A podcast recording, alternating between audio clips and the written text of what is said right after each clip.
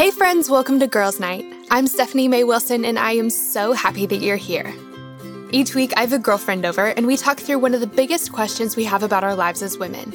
We're talking about friendships and faith and relationships and self confidence, about our calling in life and how to live every bit of our lives to the absolute full. Life is so much better and easier and absolutely more fun when we navigate it together as girlfriends, and I cannot wait to get started. Our guest for today's episode is my new friend, Audrey Roloff. Audrey and her husband, Jeremy, are the founders of a marriage blog called Beating 50%, and they're the co authors of a brand new book that is about to come out called A Love Letter Life. You also might remember them from the television show Little People Big World, but however you know her, Audrey is amazing and you're going to learn a ton from her today. In today's episode, Audrey's sharing her very best marriage advice. Everything from increasing intimacy and connection with our spouse, to carving out time and money for date nights, to bringing romance into our marriages, even in hard, tricky seasons. And that's just the beginning. You are going to love this conversation. My favorite part was when Audrey shares with us about expectations and how clear expectations solve so many conflicts we face in marriage or stop them in their tracks before they even have time to unfold. I'm so excited to share this with you. But before we dive in, there's something I wanted to make sure to tell you about. So, I know that a lot of you listening may already be married, but I also know that so many of the incredible women in our community are navigating the dating scene, specifically wondering Am I ready to start dating? How do I figure that out? Friends, if this is a question you're asking these days, I have a resource that I know will really help. It's a free quiz that will help you ask and answer the 10 questions we should all think through before we dive into a relationship. It's one of my very favorite resources we have around here, and if you haven't picked up a copy yet, I would love to send one your way. I got an email recently from a woman in our community that took the quiz, and I love what she had to say about it. She said, This quiz helped me decide whether or not to pursue a relationship with my current boyfriend. I took it three months ago and learned a ton about myself, and now I'm in the healthiest relationship I've ever been in. Yes, and amen to that, right? Friends, if you want to download a copy of your own, just head to my Instagram profile. I'm at S. May Wilson over on Instagram. And if you click the link in my profile, you'll find the link where you can download the quiz. And again, it's totally free. Again, I'm at S. May Wilson over on Instagram. And if you click the link in my profile, you'll see the button that says, Are you ready to start dating quiz? And you can download it right there. I cannot wait to send this your way. Okay, so with that said, I'm so excited for this week's episode. Without any further ado, here's my conversation with Audrey Roloff. Okay, friends, I am here with a very special guest. You are going to love our guest for today. I'm sitting here with my brand new friend, Audrey Roloff. Audrey, thanks so much for being here. So fun. I'm so excited to be here. Thanks for having me. Yeah, of course. Um, so, for anyone who doesn't know you, who hasn't gotten the chance to be friends with you yet, can you just introduce yourself? Tell us who you are, what you do, and I would love to hear a fun fact about you. Oh, a fun fact. Okay. So I am Audrey Roloff. Um, most of you probably know me. Um, so my husband grew up on a reality television show called Little People Big World. And so we kind of did the reality TV thing for a while. Our wedding was on TV um, and all of that. And we actually just recently stepped away from it to sort of pursue scratch our entrepreneurial niche, if you will. And so um, I have a clothing line that's all about inspiring women to believe in the more that is within them through Christ. It's based on a verse, the verse in Ephesians 3:20. And then my husband and I started a newlywed sort of beginning years of marriage ministry. It's called Beating 50%. Um, it's a blog, you know, it's got the social platforms and everything, but the heart behind it is really just to inspire people to invest more in their marriages and just to always be giving more to their marriage. And then we you know we just launched a podcast a couple months ago and that's been super fun so, fun. Um, so you know we dabble in the online space and then our first book we co-authored it is coming out this spring it's called a love letter life and it's essentially our love story from our first date to our wedding day but we kind of like to say it's sort of this is us esque if you've seen that TV show, so um, where we like flash back and forward in time. So like we'll flash forward to our marriage and then flash back to dating. So yeah, that's kind of like who we are, who I am, what I do. Fun fact. So I my husband or sorry, not my husband, my uncle is a famous jazz musician. His name is Chris Botti.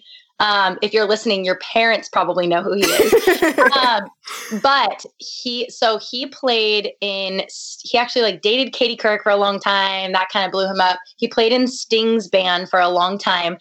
And that kind of launched his career. So when I was eight years old, I got to sing on stage with Sting. And that was a pretty cool, like, fun fact experience. Oh so I'm not a singer. I'm I, well, okay, that's like, what I was gonna ask. Is like, nope, can you sing? No. Nope. I cannot sing, but I was so proud of myself, you guys, that I like practiced this song, Brand New Day by Sting, like over and over and over for like basically a year because my uncle said I could sing on stage with him if I memorize all the words.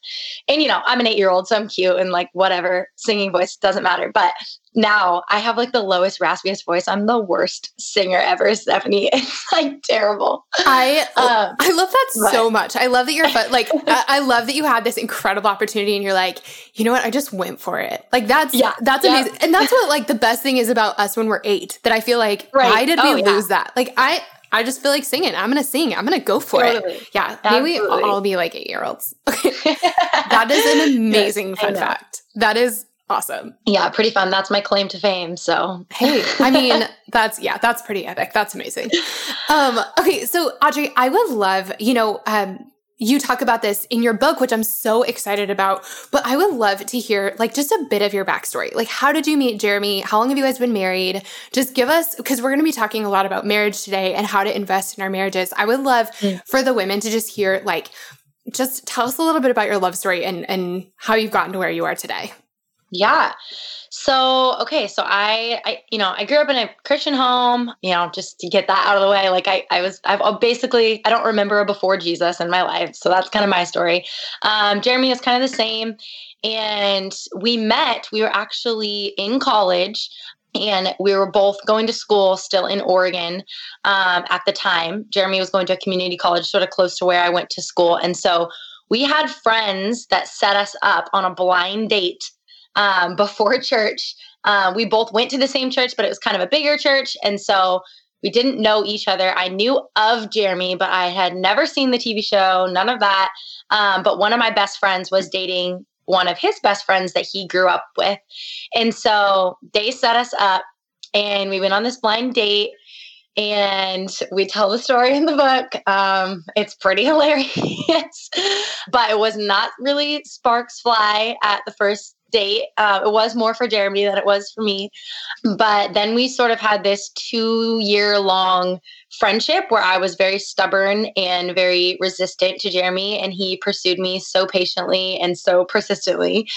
And then we decided to start actually dating. Um, I finally sort of like let my walls down, is how I describe it in the book. 10 days before he went off to school in Santa Barbara. And so I, I stayed and went to college at Oregon State. I was a collegiate distance runner. And so stayed there and we did three years long distance through college, hardly saw each other. We wrote letters, hence the name of the book, A Love Letter Life, and then basically graduated school and got married. And then we moved away to Los Angeles and started doing the corporate job thing. Jeremy was pursuing commercial photography and videography at the time. So that was kind of the pull there. Um, we continued filming for Jeremy's family's reality show. And then we sort of did that for a while and we're like, ah, we just had this like burning desire to work together, Jeremy and I, and we both love writing and sharing our lives and just, you know, entrepreneurial things. And so we sort of decided that we were going to give it give it a shot, take that leap of faith, and leave our corporate jobs. And so we started beating fifty percent around this time, and just kind of start entered into like the online space of working together and running a business together and a ministry together. Um, and it has been so life giving and fun, but also so challenging. So we've been doing that for the past four years. We've been married for five years almost and we have a 16 month old daughter. She is like such a joy and a little spitfire. Her name is Ember, and we named her Ember because we fell in love around a campfire pit. that is so, so um, cute. yeah, that's kind of like Sparks notes. I don't want to give too much away because there's all the juicy details, of course, in the book, but that's sort of the how we met in a nutshell. I love that so much. And um, I laughed a little bit when you said that you guys work together and that it has like it's great and then it has its challenges. Um, my yeah. husband and I met because we were working together. He was sort of kind of my boss, like not a hundred percent, not like he didn't, he couldn't fire me, I don't think. Um, but he was a little bit my boss. So it was a little scandalous. And we also had to navigate that working together where, you know, he would have to tell me that something I worked on like needed improvement. And then we'd yeah. have to go on a date. And like, my goodness, it, it totally, like, how much we've gotten to work together in our marriage has been amazing, but also has its challenges. Do you guys work together now? No, we work. Um, so no, he he has a marketing and branding company, and he works uh, like at an office space here in Nashville, and I work okay. from home and do um, all my writing and speaking and yeah. podcasting and stuff. We do work side by side on some things. Like we collaborate yeah. on some things. Like he's working on a website for me right now. Yeah, he's and got skills that would help. totally, totally. But yeah. I always say like I feel like the skills that he has that can help me so much, and vice versa, are like the best thing about us mm. and the worst thing about us because then you have like you're sort of crossing roles a little bit where you're like, hey, yeah. what do you want to do for dinner? When are we going on a date? And also, is my website done yet? and then yeah. Oh my gosh. Oh yeah. Just adds Absolutely. a whole. Is that true for you guys too? Yeah. Yeah. So we we've been struggling with that a lot lately because we we do work together on literally everything. We work from home together, raise our daughter together, you know, everything together. basically, yep.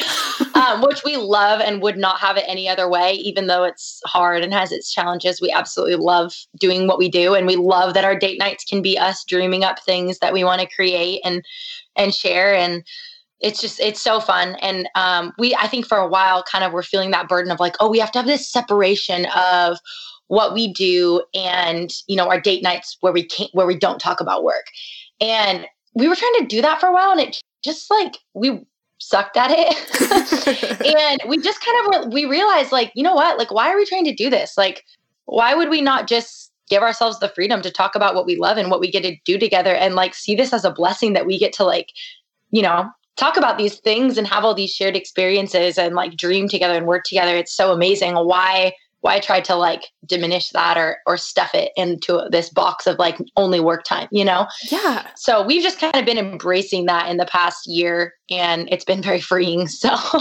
I feel like there are all these rules that people sort of put on marriages of like you know, yeah, you should have work or like date nights where you don't ever talk about work. But those things don't always fit our lifestyle. Or like, I, I, feel like we should take those things in and examine them and see if they make sense for us and yeah. take the, take the, the essence of them. Like, yes, it's totally good. If you guys were like, you know, comparing to-do lists on your date night, well, that's different than dreaming together and like yes, you know yes, getting excited about things together so so i feel like the essence good distinction yeah like sometimes we get we get too tied up in in like different rules but everyone's mm-hmm. marriage and everyone's relationship is different and needs different things and mm-hmm. i feel like the same for us you know we don't we try not to talk about like the things that need to get done when yeah, we're on right. a date but we have some of our best dreamiest what if we did this kind of conversations when we're on a date? And I guess they're technically work related. So yeah, yeah, totally. Yeah. Man, it's a whole thing. Um, one more question right. for you. When when were you guys married? Because we are coming up on five years too. We're like oh, pretty really close. awesome. Okay, well, we're well, a little bit out September.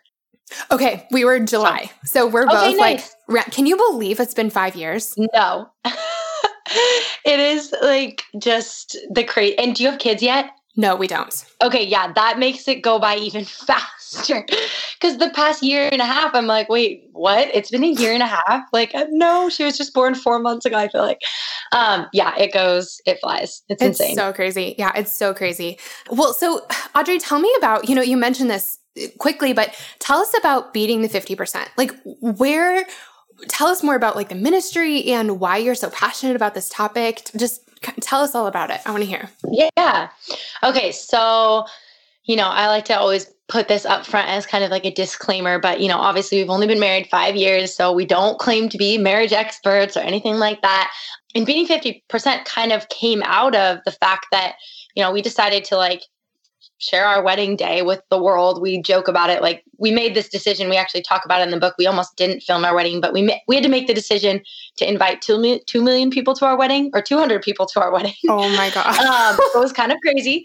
Um, and we decided to invite the 2 million and it was nuts. At least you don't um, have to put up place cards for them. Like or, you know, at least they don't factor into your head count for like right. catering. Oh my god. no.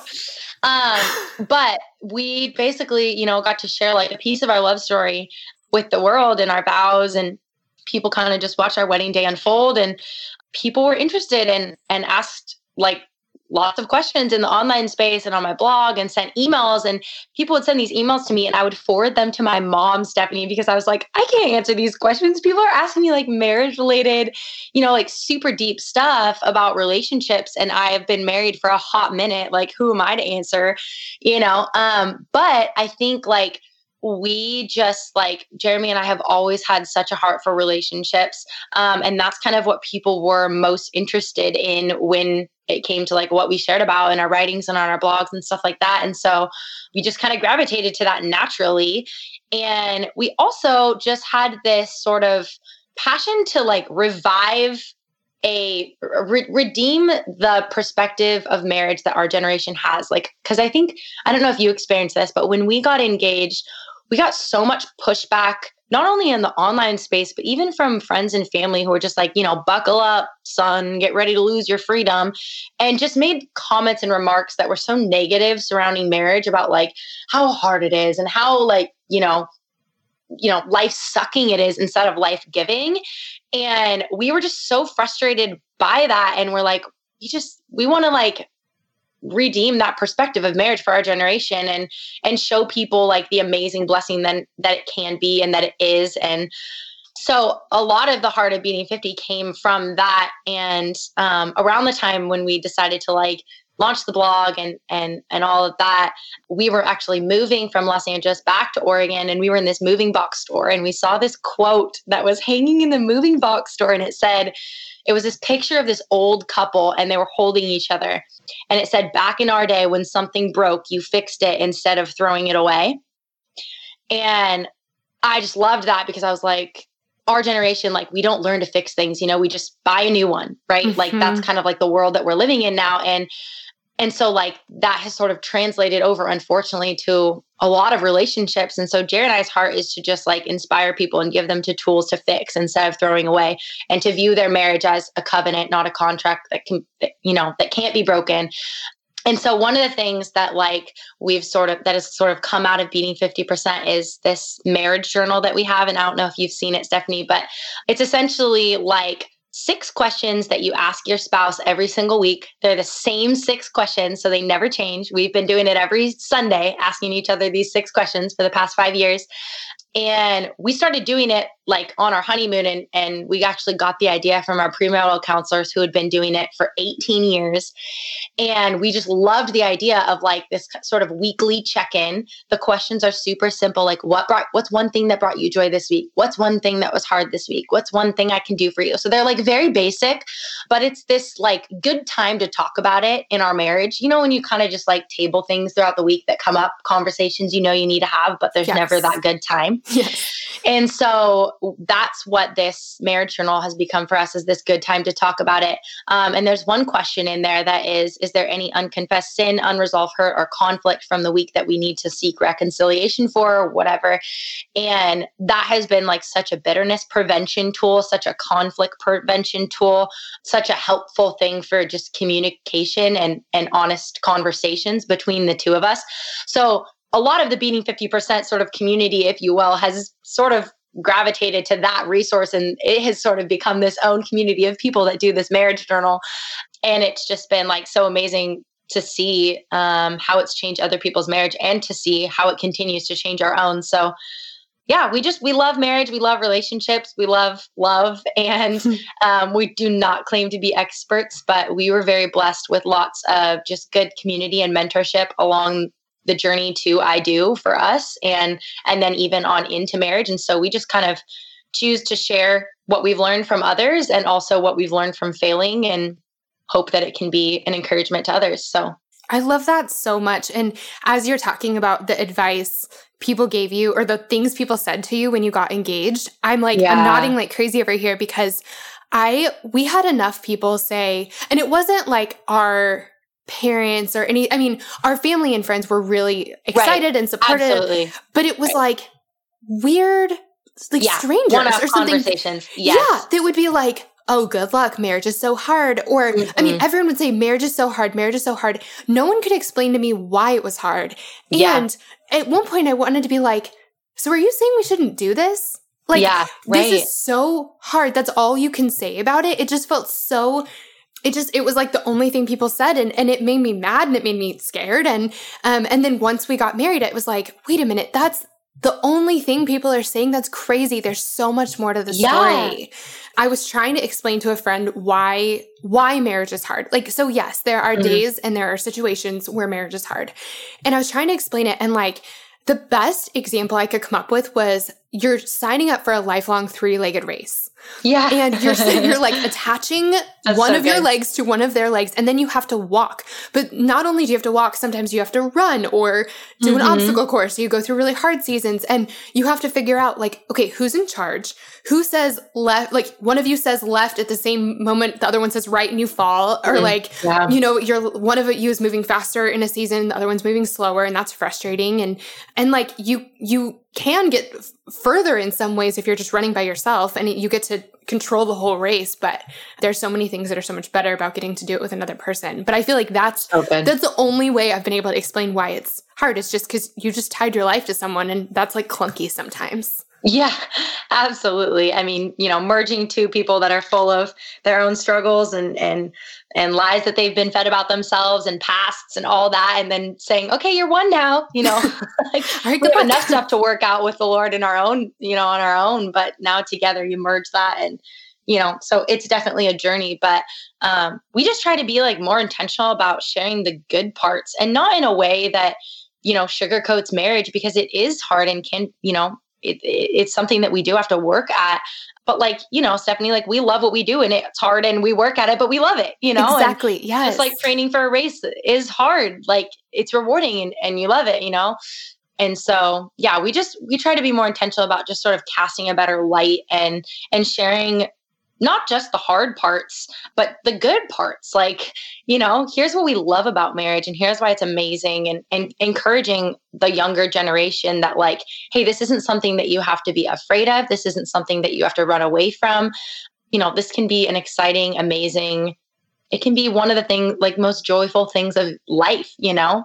Yep. Um, so I love that so much. I feel like I needed that so, and I, I, did have friends and family who were that, who were like, you know, stuff this is fun. This is fun yeah, and it's worthwhile right. and it's funny and and most days it really does feel like having a sleepover with your best friends yeah, like exactly. it, it is so good. And yeah everything that's worthwhile is like challenging at some sometimes. I feel like that's a better word than hard like challenging. Yes, it, it challenges you. Mm-hmm. but i mean that's true with friendship and with your relationship with your parents and with moving to a new place or taking on a new challenge. Like it's it's challenging, right. but it's so good. So I'm I love the work that you guys are doing. I oh, also I you. love the question about um, are there any unresolved hurts? I feel like mm-hmm. Carl and I both got to really learn how to how to have that conversation um, in the time when we were single, and mm. it has served us better than really. I mean, it's it's like the best tool we have in our tool belt. Um, yeah. Being able to say before things blow up into right. something that they don't need to be, to just say, "Hey, like this hurt me," and and doing it on a regular basis so that yeah things don't mm-hmm. have the chance to turn into resentment. I love that. Absolutely. Um so audrey i would love it if you could share just a couple of things that we can do in our marriages to bring more intimacy and connection and fun into them. If someone is sitting here today being like you know i'm married and, and i want and things are going well. I would like them to go better. Like i just want to i want to invest yeah. in it. What are some things like just talk us through that. How can we bring more intimacy and connection and fun into our marriages today. Yeah, totally. So, you know, these don't take these as gospel. These are just a few things that have really helped us. But um, I would say the first, just going off kind of what we were talking about earlier, is our marriage journal. It's been um, one of the other questions in it is what's a dream, craving, or desire that's been on the forefront of your mind this week? And I love that question because so much, so many of our adventures, trips, you know, like fun, spontaneous things that we do come from that weekly question, but also just like the intimacy of those Sunday night conversations, the honest conversations that come from it, just the hard things that we get to work out that do make us more close um, once we've worked through them, you know? um, but that marriage journal has been a lifeline for us. It's like the best thing for just continuing to constantly um, nurture our communication in our relationship. And so that's been awesome. We like to say, you know, it's it's a connecting tool and and it's a growing in love tool and it also like is so cool that we can look back on our entries and go like oh my gosh like look at where we came from you know and um, just to reflect back on just seeing how we've grown and and that that sort of record of the growth of our love is like so cool to have. So that is for sure one. We also always end every marriage journal like entry or whatever in prayer. So like we do our questions and then we pray together. And that's like you know we pray throughout the week together but that's like our guaranteed time. We know that we're going to have that set aside. So been so huge and i like can't stress enough how much it's helped us in our marriage. The second thing i would say is I don't know how into this you are, Stephanie. So, but like um, love languages and Enneagram numbers. Uh, yes. Uh, just kind of those like self discovery for self growth tools. And we love them because they show us the box that boxes that we are in and teach us how to get out of them not they don't become this excuse of like oh you know you're such a whatever number you are you know not not letting those things become excuses but letting them be just self discovery for self growth tools. And so that's um, both of those things have been so huge for just helping us understand each other understand each other's pasts and how they've shaped the way that we are um, but also just understanding like our personalities and how our personalities work well together. And so i'm an eight on the enneagram and my husband is a nine and and just reading about like how those numbers um, fit together you can go to this website. It's called the enneagram institute. They know their stuff. They're legit. But they do these comparisons so you can see like your number and what it would be like in a relationship with another number.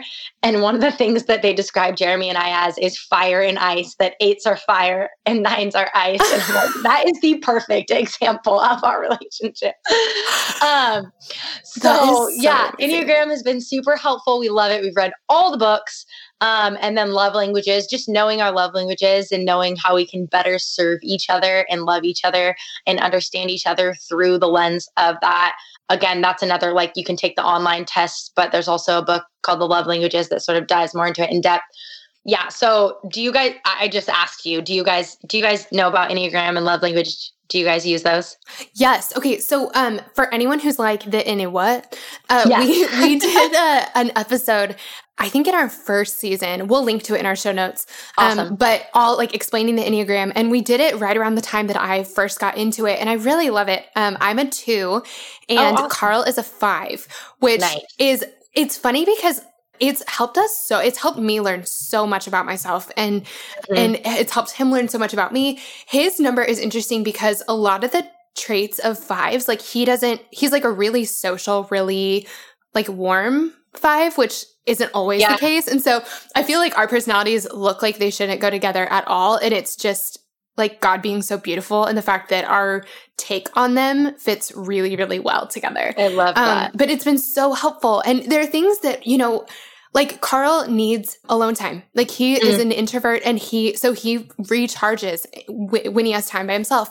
And at first, I feel like, I mean, I remember being kind of offended by that. Like, mm. what do you mean you need time and he wouldn't say like i need yeah he, he, wasn't ever like i need time away from you but he just i knew he needed time alone and i would go okay so that means he needs time away from me and my feelings would get hurt but mm. reading the enneagram and reading about like truly how important that time is for someone with his personality i'm like oh my gosh, take it. Like yes, totally take this. it. Yeah. Right. I, I just I feel like I understand it in a new way. And I love that you mentioned the love languages because I think in a lot of like a lot of times we can like if, if the way that you, if your favorite way of showing love is words of affirmation and their favorite way of receiving love is gifts mm. you can feel like you are loving them to pieces and they can feel totally unloved right, it's like you right. just miss each other and so it's so yep. nice to know okay well so like gifts isn't necessarily my strength but i'm gonna really work on it because i want to it's like if you spoke English and he spoke Spanish, you're like, okay, mm-hmm. well, I'm going to learn how to say I love you in Spanish because I really want you to get it.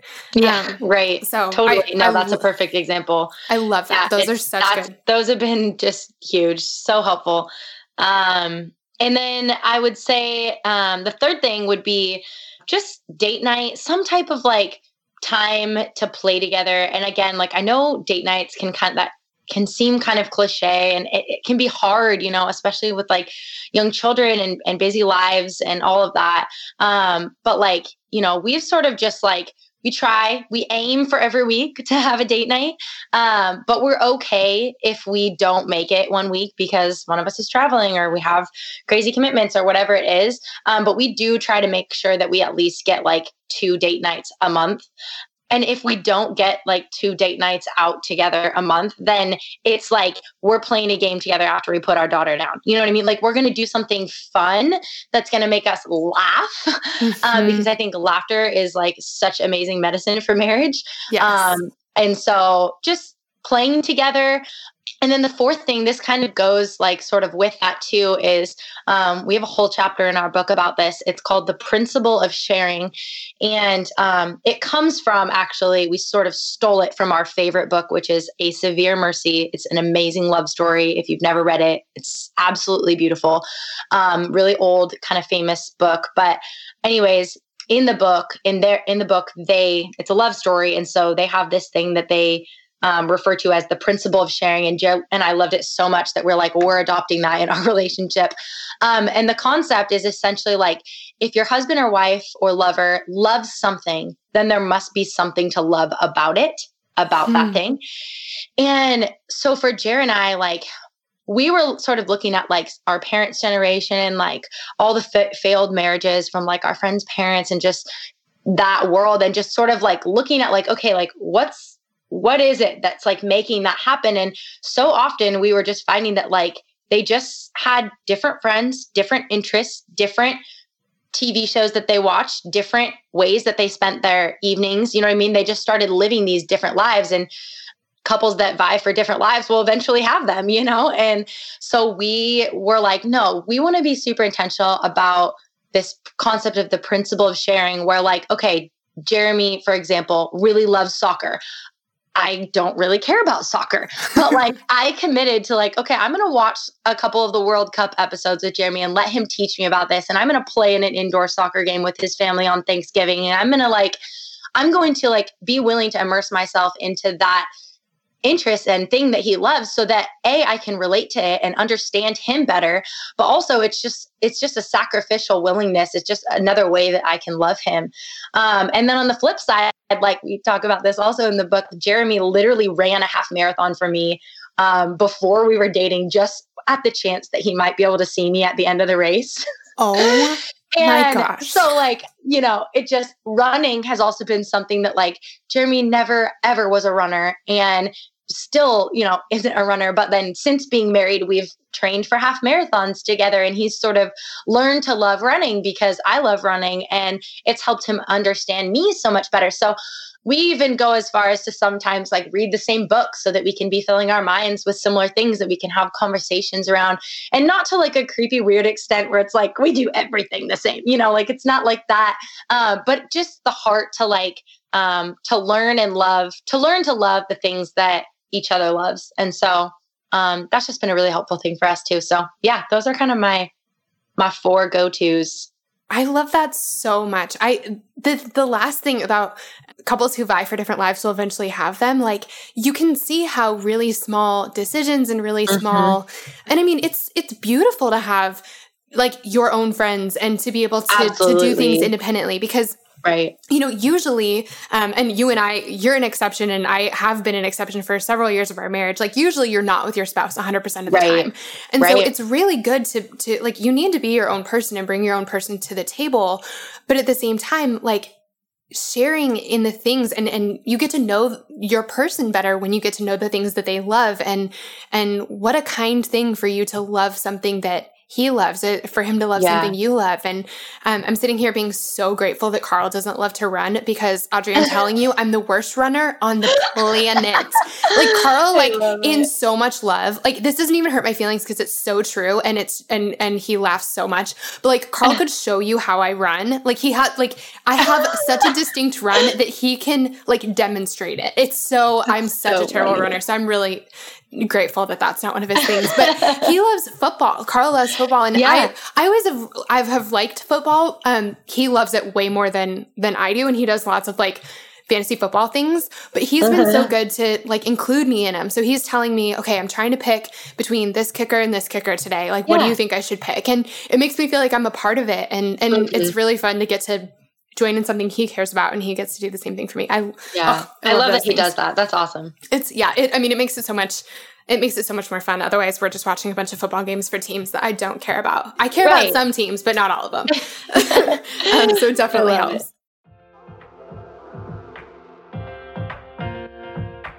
This show is sponsored by BetterHelp. As many of you know, I recently wrote a book, and while it was the most rewarding project of my career so far, it also came with a lot of hard work and long nights.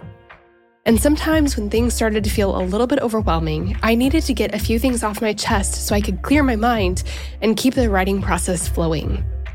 And the thing that helped me so much to sort through those feelings was therapy. Now, tell me if any of this sounds familiar. Maybe you're going through something really hard right now a big loss or a gigantic life transition. Maybe you frequently feel anxious, depressed, overwhelmed, or just generally discouraged.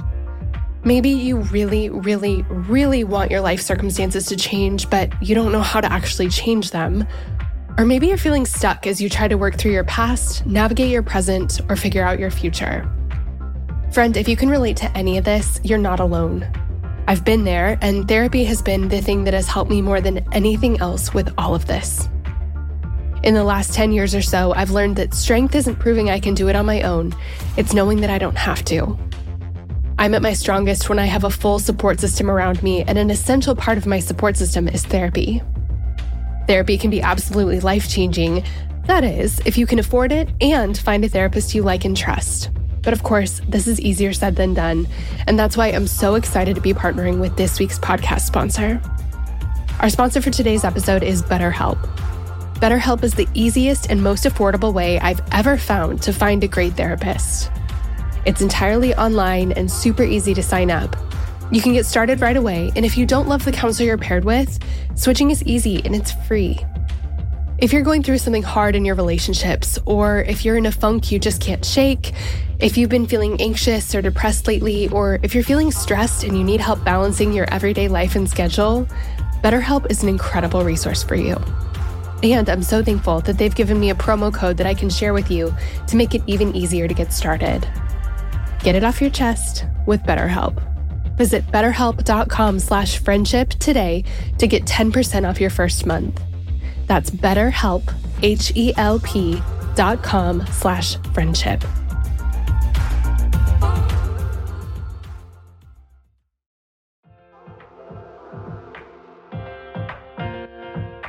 Shout out to Claritin for supporting this episode and providing us with samples. Friends, springtime is finally here, but that also means allergy season is in full swing. I have always struggled with allergies, and I don't know about you, but I am especially allergic to cats. More on that in a second. Well, luckily for those of us who live with the symptoms of allergies, we can live Claritin Clear with Claritin D. Designed for serious allergy sufferers, Claritin D has two powerful ingredients in just one pill that relieve your allergy symptoms and decongest your nose so you can breathe better.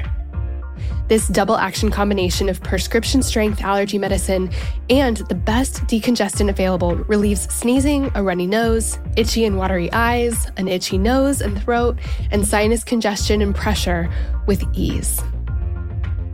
The time that I use Claritin the absolute most is when I'm at my parents' house, my childhood home.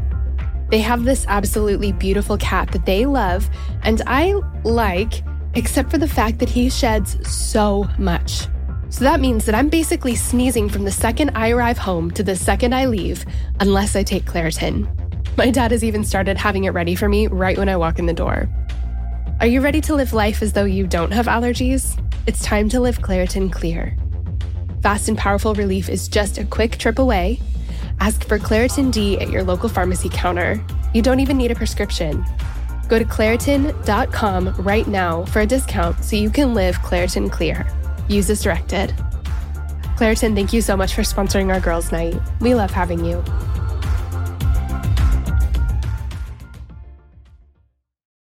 Look, Bumble knows you're exhausted by dating. All the must not take yourself too seriously, and 6 1 since that matters, and what do I even say other than hey? well, that's why they're introducing an all new Bumble with exciting features to make compatibility easier, starting the chat better, and dating safer. They've changed, so you don't have to. Download the new Bumble now. So, you mentioned date nights, and I'm really glad you did because, you know, we talk about dating a lot when we're single and um, when we are, you know, dating and meeting our person and like starting to be in a relationship. We talk about dating a lot, but I think that it's so easy to forget about dating when you're married. And it makes sense. You know, date nights are expensive, especially when you're paying for childcare on top of it. Oh, yeah. Um, and it's hard to find the time. Like, I think there are days when, you know, we've both had just a really long week and we just want to come home and collapse at the end of the day. Yeah. But yeah. I do know that date nights are so important. So, can you like just give us any advice you have about how to really make them happen how to carve out that time and that money. And some some things we you know if we are short on time or if we are short on money how we can still make date nights a reality. Yeah so you know i'm not speaking from we have not mastered this. Like i said before date night is something that we do sometimes miss and that's been the reality of this past year of life has just been a little crazy for us.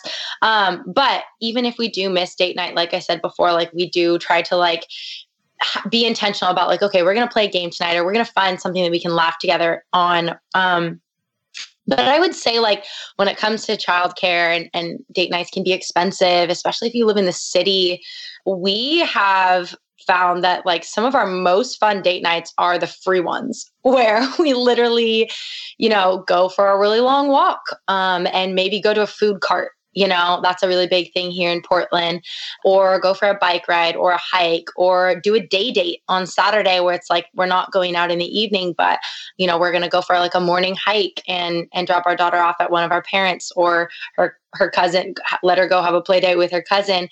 Other things that we've done we've actually like brought both jeremy and i love to play chess. And so we've actually like brought our chessboard to a restaurant and like gone out for drinks or dessert or whatever and then just like set up our chessboard at the restaurant and like played chess for hours. And like you know we buy food and and maybe a drink but like beyond that we're having so much fun and like people come up to us and are like what are you guys doing? But then it just like sparks fun conversations too and that's just been like something super fun. And then another thing um you know, this is like we maybe do this once every six months or so um, as kind of like a splurge date night. But we have you ever done a progressive dinner? Okay, no, I haven't, but I've heard of them and I can't believe I haven't done one before. Explain it to us just in case. Okay, so it's super easy. Um, you can do it with friends. That's kind of like how people like how it started. Most people hear that term and think of like dinner hopping from house to house. So like I have friends that like live close together and they'll do appetizers at one house, walk to the next house, dinner at that house, you know, dessert at the next house and drinks at the next house or whatever. And super fun way to like, you know, everyone sort of makes their own meal or their own thing, but you're not going out and spending all this money. You don't have to drive.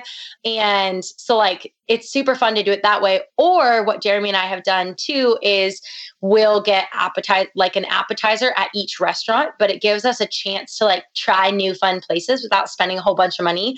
So we'll go split an appetizer at one restaurant, then we'll go to the next one, split an appetizer there, and then maybe like split a dessert at the third place and then go home. And it's just kind of like, I don't know, it's fun. And we take turns like picking the places. So there's that element of surprise where we're trading off finding and discovering new spots. And it just gives you a chance to do that without like having this whole sit down meal thing. Super fun, really fun to do with friends that like are maybe in town visiting and want to see where you live. Um, and you want to take them out, but you can't decide where to take them. Like we've done that all the time with our friends. We're like, we're going to do a progressive dinner and then we just take turns paying the bill like back and forth. That's been super fun.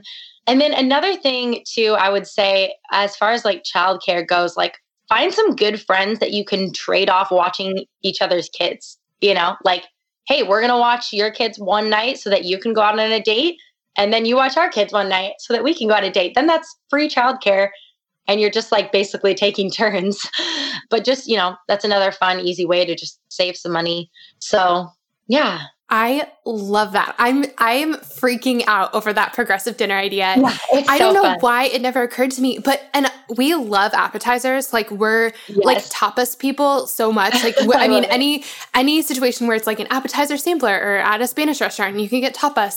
But Yeah. it's that is so genius because there's so many restaurants that we like there's always a new restaurant in Nashville oh, and yeah. I know it's the same in Portland and so and to get like a whole meal there is such a big ordeal right. and also it doesn't really take up the night and so uh, yeah. i'm just geeking out over this idea that is yeah. so good um, and, and you can do it where you end at like you don't have to they don't have to be all food places you know you could get you could do appetizer, appetizer, trampoline park, or you know, I don't know, whatever you want. Unless do, you eat too much, and then that's terrible. yeah, maybe maybe reverse that order. trampoline park, appetizer, appetizer. You know, I but. love that. That's such a good idea.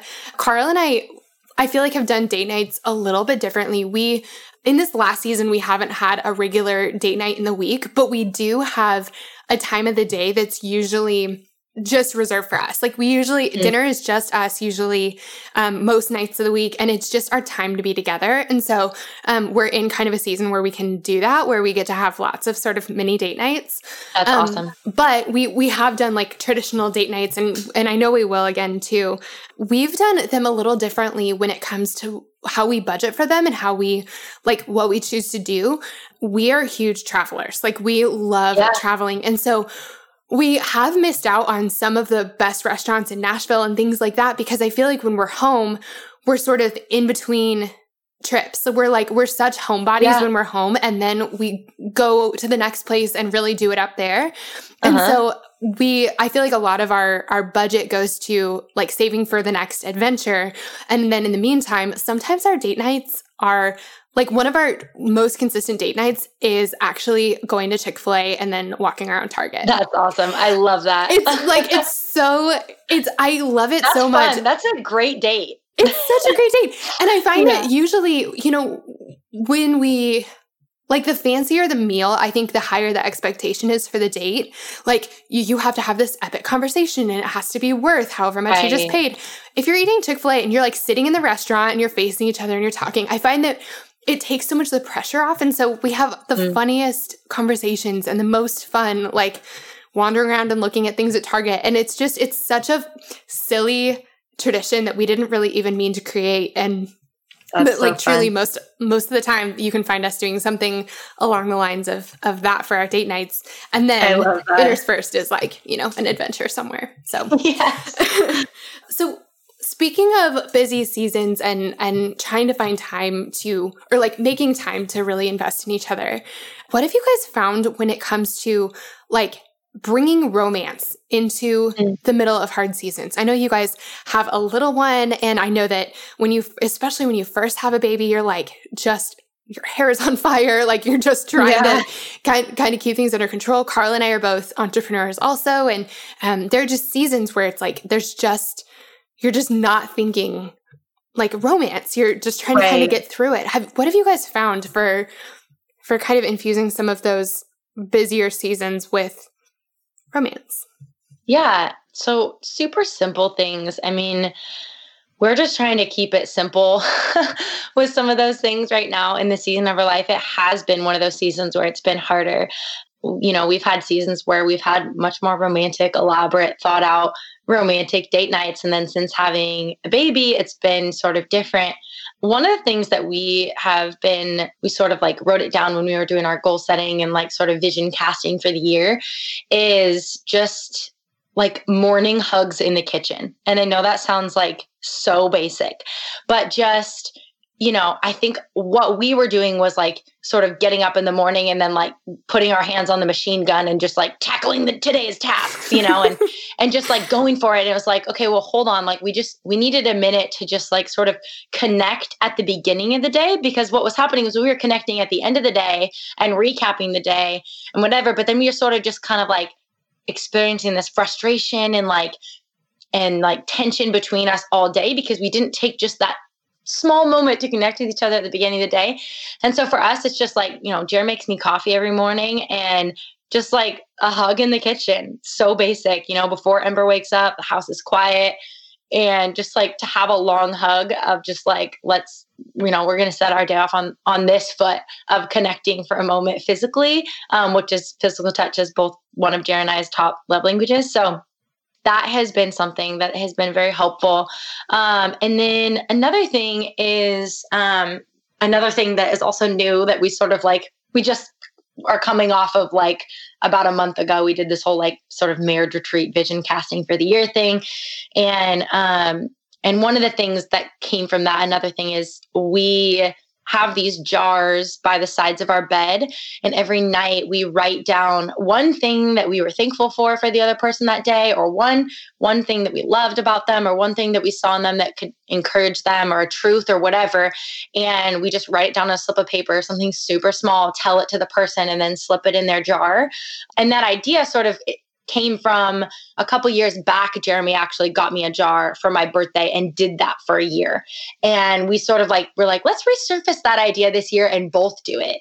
And so, um, that's been just like a fun sort of like romantic again it's so simple and it's so cheap um, but just like an easy way to connect at the end of the day so we have that moment in the morning and then that moment at night so those are just, I know these sound like really simple and not like these elaborate, fun, romantic things, but they have been so helpful and life giving for just this crazy season that we're in right now and getting ready to launch our first book. So, yeah, those, those are my things right now. I love those so much. And it really is amazing how just a moment in the beginning of the day or the end of the day just changes things. It just reminds right. you that you're on the same team, that yes. you're not against each other, you're for each other, that you know mm-hmm. you have that per- that person has your back they're in your corner for the day and it's just it's such like little things make such a big difference like even if it's a text message in the middle of the day which carl and i usually don't text very much during the day we're just sort of like sprinting through the day just trying right. to you know like our connection time is on other sides of it but yes. even just like every once in a while he'll send me just a really sweet text telling me that he loves me and he's proud of me and and it just means so that. much to me and so it's just every once in a while or yeah. um something Simple i've really things. tried to do is is when he comes home at the end of the day um one he gives me some just and we have to do this just because i work at home and i love it um but he lets me know when he's leaving the office and i know that i have about 20 minutes to like un- mm. unwind from my day, like shut down my computer, get out of work mode, just get that's ready to good. connect. And so that's really helpful. And then when he walks in the door, I really try every day to show him that I'm as excited as I am that he's home. And. I think mm. sometimes I can just be like, oh, hey, but but really it's sort of this habit we've gotten in of like it's an event when we get to come back together and yeah, and it's like cool. a big hug and a kiss and like hi i'm so glad you're home and it's something we've done for for five years but it's it's just a little thing he's excited yeah. about coming home i'm excited that he's home and it like kicks off that time together in such a good way but it's such a little thing totally that's amazing i love that that inspires me oh i love that So, Audrey, something you guys talk about a lot is how you bring God into your marriage. Um, and I feel like even saying it that way is kind of not necessarily what I mean because I, I God is underneath our marriage. marriage. and in our marriage and on top right, of our marriage yeah. and all or, around our marriage. But how do we connect with God as a married couple? I think that like how do we make sure or how do we how do we make sure that God is in our marriage and above our marriage and the foundation of our marriage and what does that look like? Yeah. Well, yeah, I mean, the first that was the first thing that I was going to say that popped in my mind. Well, like God is in your marriage. You know, if you're walking with the Lord and um and you're you're inviting Him into your marriage, then He is in our marriage. We like Jeremy and I coined this phrase that's also engraved on the inside of my ring, my wedding ring. He wrote it to me in a poem one time. He said, "Let's braid it together, Christ, you and I." And the word or like the braid it phrase sort of stuck, and we would say it to each other like you know that that vision of a braid and the verse in ecclesiastes that talks about a triple braided cord is not easily broken. And and you know you think about a braid and it needs that those three strands to stay strong. It can't be just a weave you know.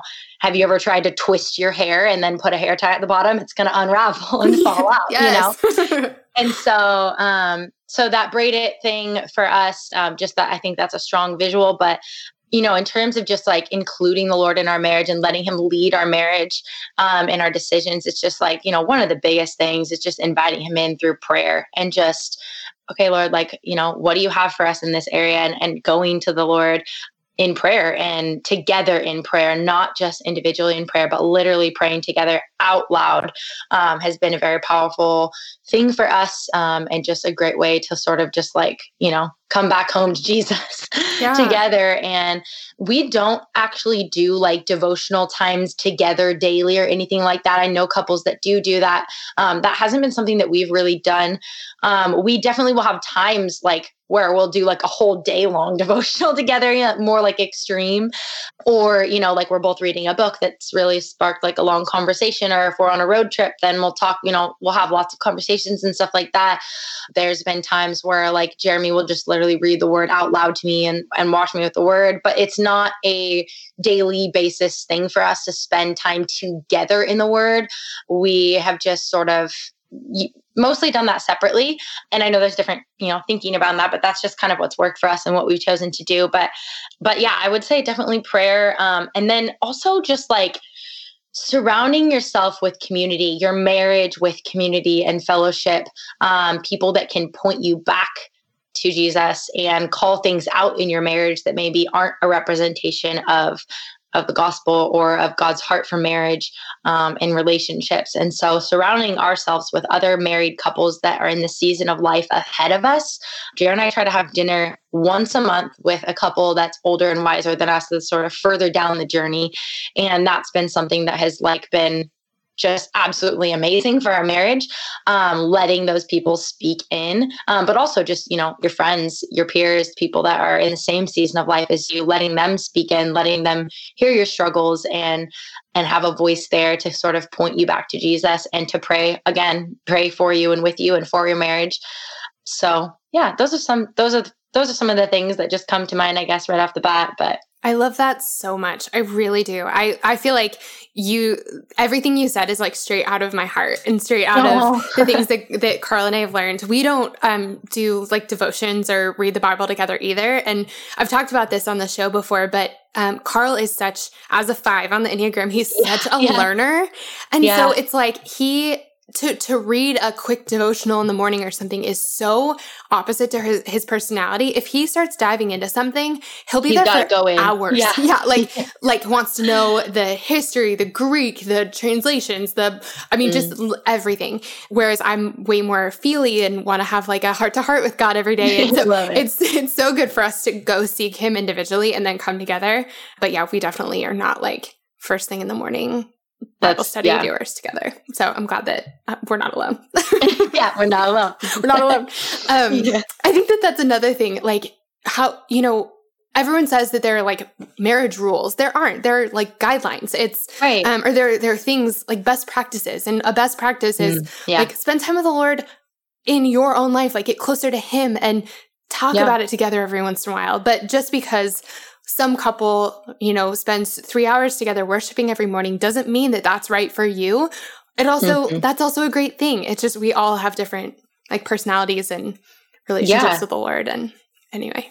Yes, yes, yes, yes. So, Audrey, my last question for you is if you could go back and tell yourself, your your one year into marriage self something, hmm.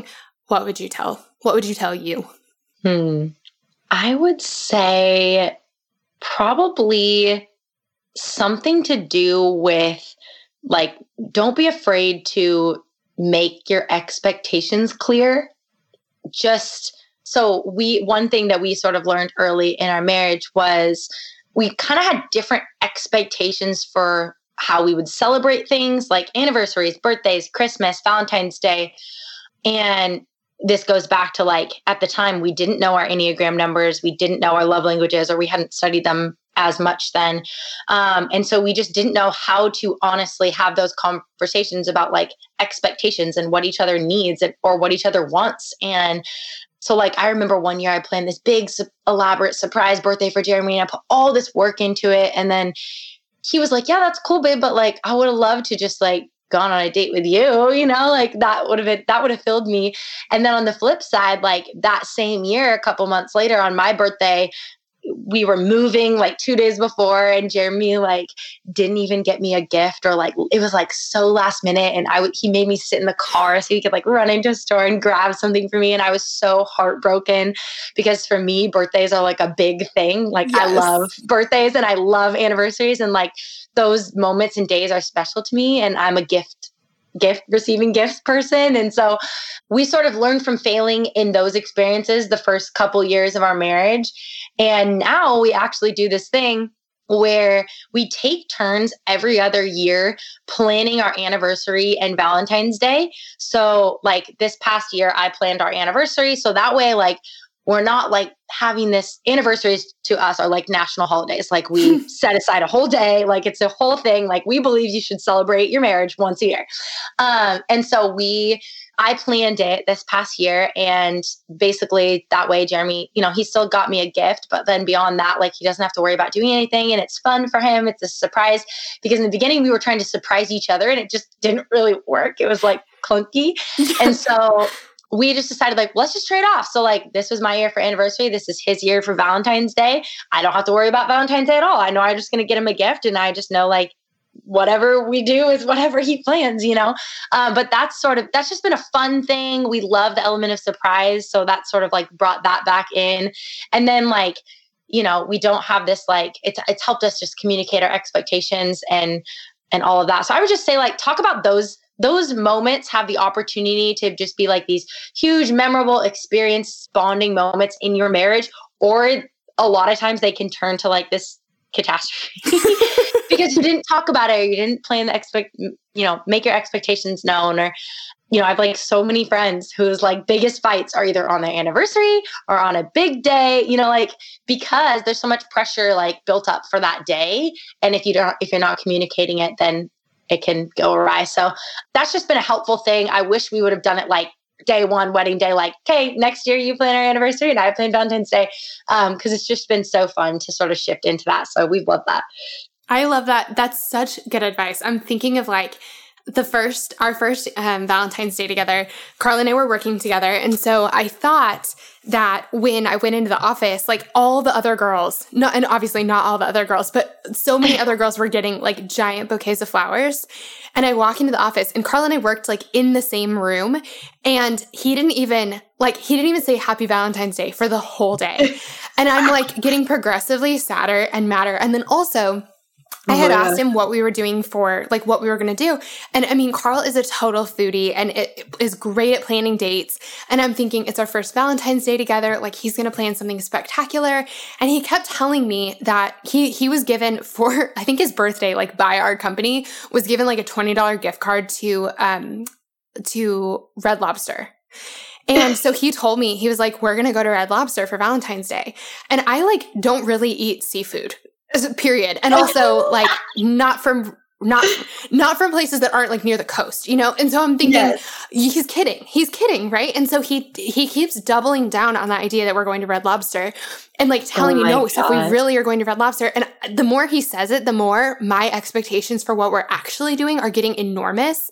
Well so at the very end of the day he's like okay i'll meet you at your house. So he still didn't really say val- like happy valentine's day. No flowers arrived at my desk or anything. It turns out his the day just got away from him and he just did not get a chance to go get some so oh he gets to my house yeah. with flowers and i'm already sad and I'm like, okay, so where are we going to dinner? And he goes, we're going to Red Lobster. I told you. And he was 100% serious.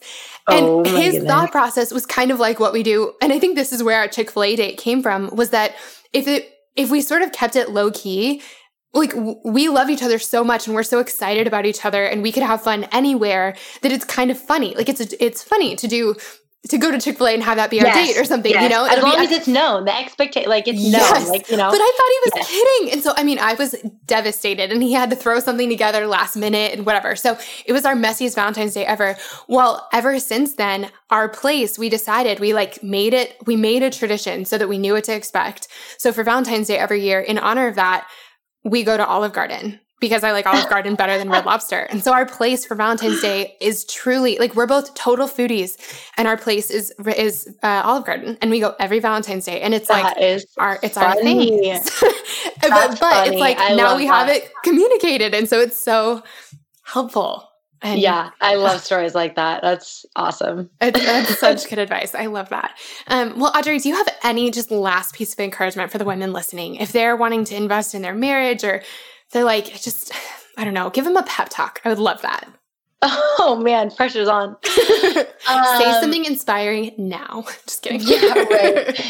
no, I mean, I just, so, you know, our book, A Love Letter Life, like the heart behind it is really just to like you know, wherever people are at in their love story, whether you're like writing your prologue or you're deep into chapter 10 or, you know, you've been married for 30 years or whatever, you know, we believe that like there's still more ways that you can be creative, more ways that you can be intentional, and more ways that you can be faithful in, in your love story.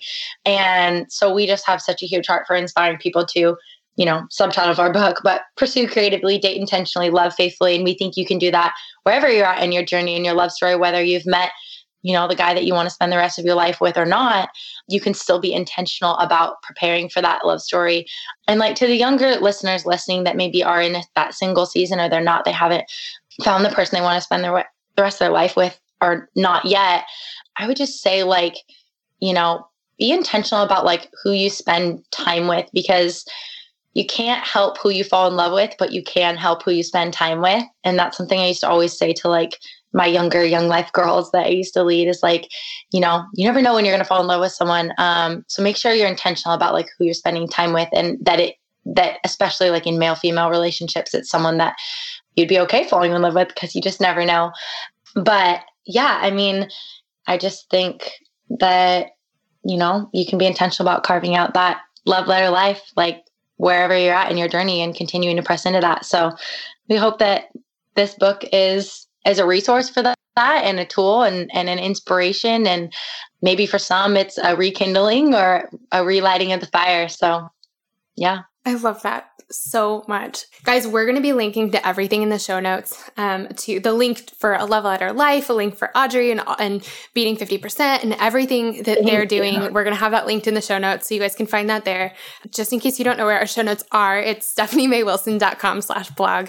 Um, and Audrey, thank you so much for being here. I just loved getting to connect with you. And I just know that this the things you shared today are going to be game changers for the women listening. So thanks for being oh, here. Thank you so much, Stephanie. This was amazing. And I just, I love everything that you had to say too. So much, so many good truth bombs. So this is awesome. Guys, thank you so much for listening to today's episode. I cannot tell you how much it means to me to have you here at Girls Night. Before you go, I would love it if you would do two quick things. The first is to subscribe. Subscribing to the podcast is the best way to make sure you never miss an episode. It's also a way easier way to listen because it's a way of bookmarking the podcast. You never have to go looking for it again. Your app will just automatically download the next episode when a new one's released. The other thing is that it would mean so much to me if you would take one quick second to leave a rating and a review for the podcast. The way that iTunes knows to suggest the podcast to new people is by the ratings and the reviews. That's how we invite new friends to our girls' night. So, would you do me a huge favor and take just one quick second to leave a rating and a quick comment about how you like the podcast so far? It would help us out so much. And thank you to all of you who've already done this, who have already left beautiful five star reviews. It just means the world to me. Friends, that's all we have for today, but we'll be back next week with another episode of Girls Night, and you are going to love this one. See you then.